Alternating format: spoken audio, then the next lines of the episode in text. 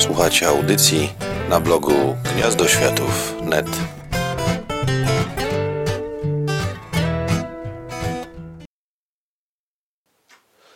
Myślę, że jest mi wyjątkowo trudno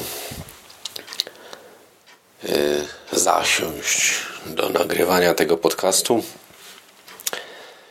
ponieważ yy, czego nigdy nie kryłem, yy, od samego początku byłem ogromnym fanem Andrzeja Diakowa i jego wizji e, osadzonej w uniwersum, uniwersum Metro 2033.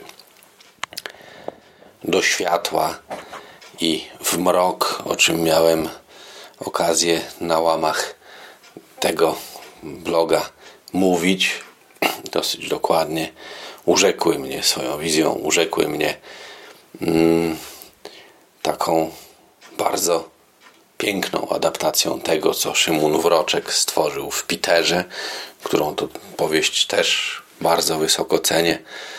Zresztą nie tylko na łamach tego bloga o tym pisałem czy mówiłem.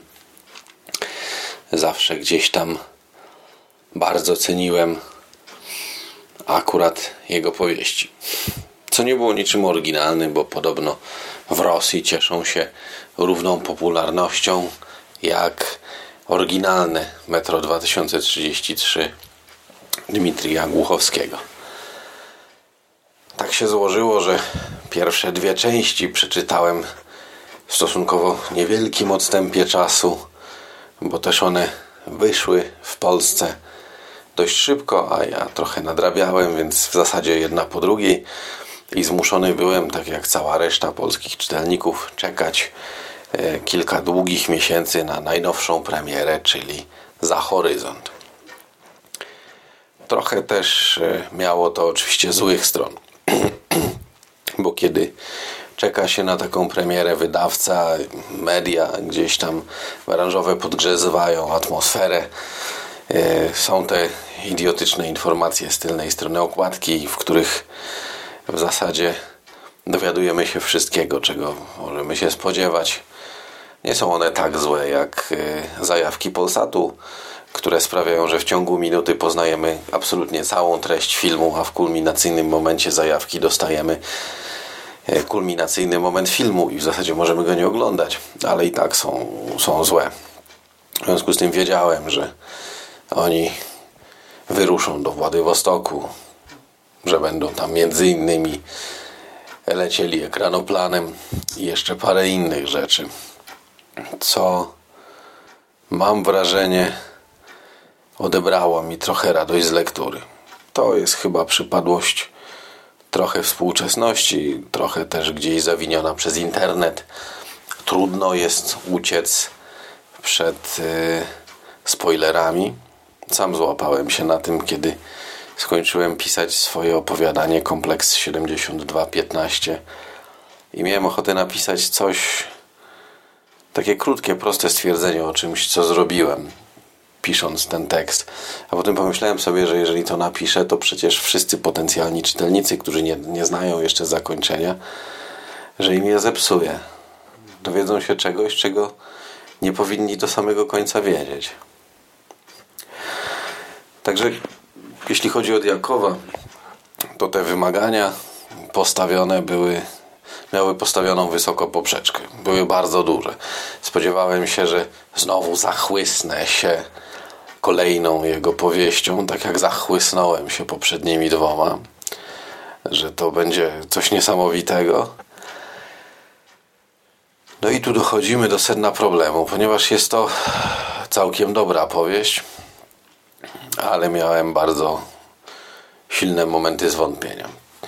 Po pierwsze, wydaje mi się, i tu zaznaczam, że wydaje mi się, ponieważ tak się składa niefortunnie, że mam remont w domu i od kilku nastu tygodni moja kolekcja komiksów i przytłaczająca większość książek, jakie mam w domu, a mówimy tu naprawdę o setkach kilogramów tego wszystkiego, spoczywa na strychu moich rodziców. W związku z tym nie jestem w stanie podejść do półki, wyciągnąć poprzednich części i porównać.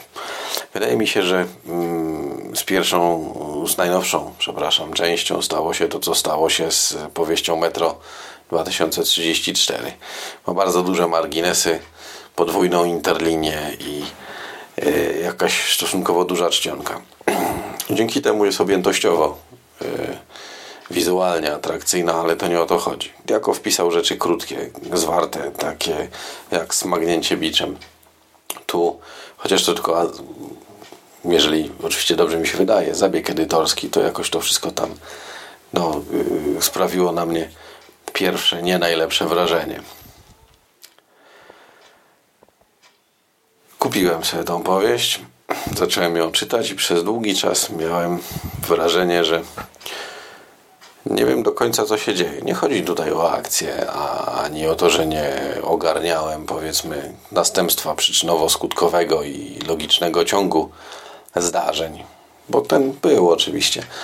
Ale miałem wrażenie, że czytam powieść jakiegoś innego autora, że ktoś machnął kontynuację. Trochę tak jak czyta się Łowców Przygód borowikowej, kiedy wcześniej przeczytało się Łowców Wilków i Łowców Złota Kurłuda. Jest to kontynuacja, ale mimo wszystko, chociaż równie dobra, to widać bardzo wyraźnie różnicę w stylu i w całej reszcie. Tu też miałem takie wrażenie. Diakow y, pisał w, chyba w zupełnie inny sposób. Wyglądało to trochę jak wprawka. A poza tym rzeczy, które się działy, one były jakieś inne. Mam wrażenie, w dwóch pierwszych powieściach wszystko było gdzieś tam może nie przemyślane, ale zazębiało się, coś się działo. To, co, od czego zaczyna się za horyzont, jakoś tak troszeczkę koliduje mi z tą wizją Tarana, Gleba i, i całej reszty, którą miałem już wyrobioną, gdzieś tam zachowaną w pamięci. Być może powinienem był przeczytać dwie poprzednie powieści ponownie przed tą lekturą, ale z, ze względów, które już przed chwilą omawiałem, nie byłem w stanie.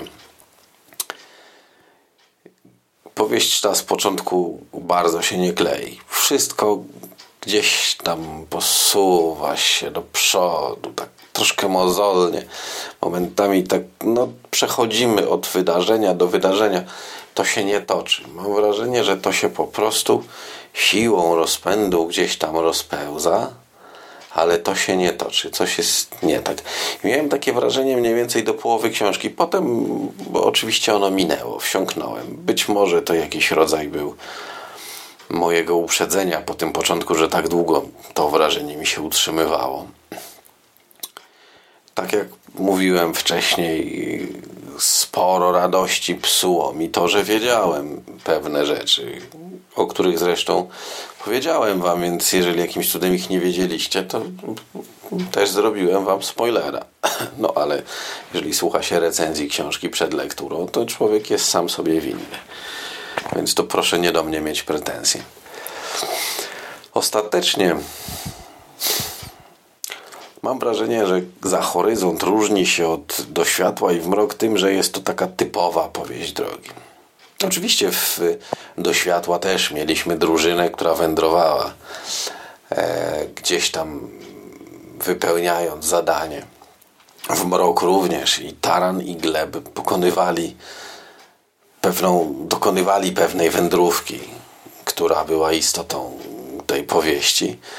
Natomiast tutaj mamy tak właśnie przemieszczamy się, przemieszczamy się, przemieszczamy się. Duże połacie, setki kilometrów uciekają uciekają, przechodzimy do następnych zdarzeń. E, chociaż muszę przyznać szczerze, że nie wyobrażam sobie, żeby można było opisać całą trasę z Petersburga do Władywostoku e, bez takich pominięć. Tu i tak Diakow dosyć sprytnie wybrnął e, z tego problemu, gdzieś tam sobie poradził ostatecznie. Finał powieści jest yy, ciekawy. Podobno nie należy takich stwierdzeń umieszczać w recenzjach. Ale podoba mi się. W mojej opinii No tak, dostałem coś, czego oczekiwałem. Rzeczywiście, finał mi się podoba. Za wyjątkiem epilogu, który. Epilog zepsuł mi wrażenie. Wydaje mi się, że mogłoby go nie być. On oczywiście, tak, ja, ja, ja wiem dlaczego on powstał. On jest potrzebny i, i tak dalej, natomiast mogłoby go nie być. Powieść kończy się w sposób, którego od pewnego momentu należy oczekiwać, ponieważ Diakow wyrusza z bardzo dużą ekipą, to y, zrozumiałe jest, że w tej powieści drogi ci ludzie, niektórzy po kolei będą odpadać. Nie wszystkiego z tego, co się zdarzyło, spodziewałem się. Część z tych rzeczy zaskoczyła mnie. Mam wrażenie, że on też postawił sobie pewien cel, który bardzo konsekwentnie realizował czy postawienie takiego właśnie celu i jego bardzo konsekwentna realizacja było rzeczą dobrą, to jest rzecz dyskusyjna, bo tu mówimy oczywiście o subiektywnych odczuciach. Ja uważam, że, że mógł się tak kurczowo tej założonej linii programowej nie trzymać. To jest bardzo dziwna powieść, mam wrażenie, że bardzo nierówna. No i w tym miejscu następowało jeszcze parę minut moich różnych wynurzeń na temat tej powieści, ale jak to czasem bywa, okazało się, że technologia ma władzę nad człowiekiem i po dłuższej chwili gadania zorientowałem się, że gadam do gąbki bez sprawnego akumulatora. W związku z tym pozwolę sobie tylko krótko podsumować wszystko. To jest dziwna powieść. Odstaje trochę od moich oczekiwań. Nie wiem, czego się spodziewałem. Jest inna. Yy, odstaje od yy, poprzednich dwóch, tak jak Korzenie Niebios odstają od całej serii. To jest dobra powieść, oczywiście.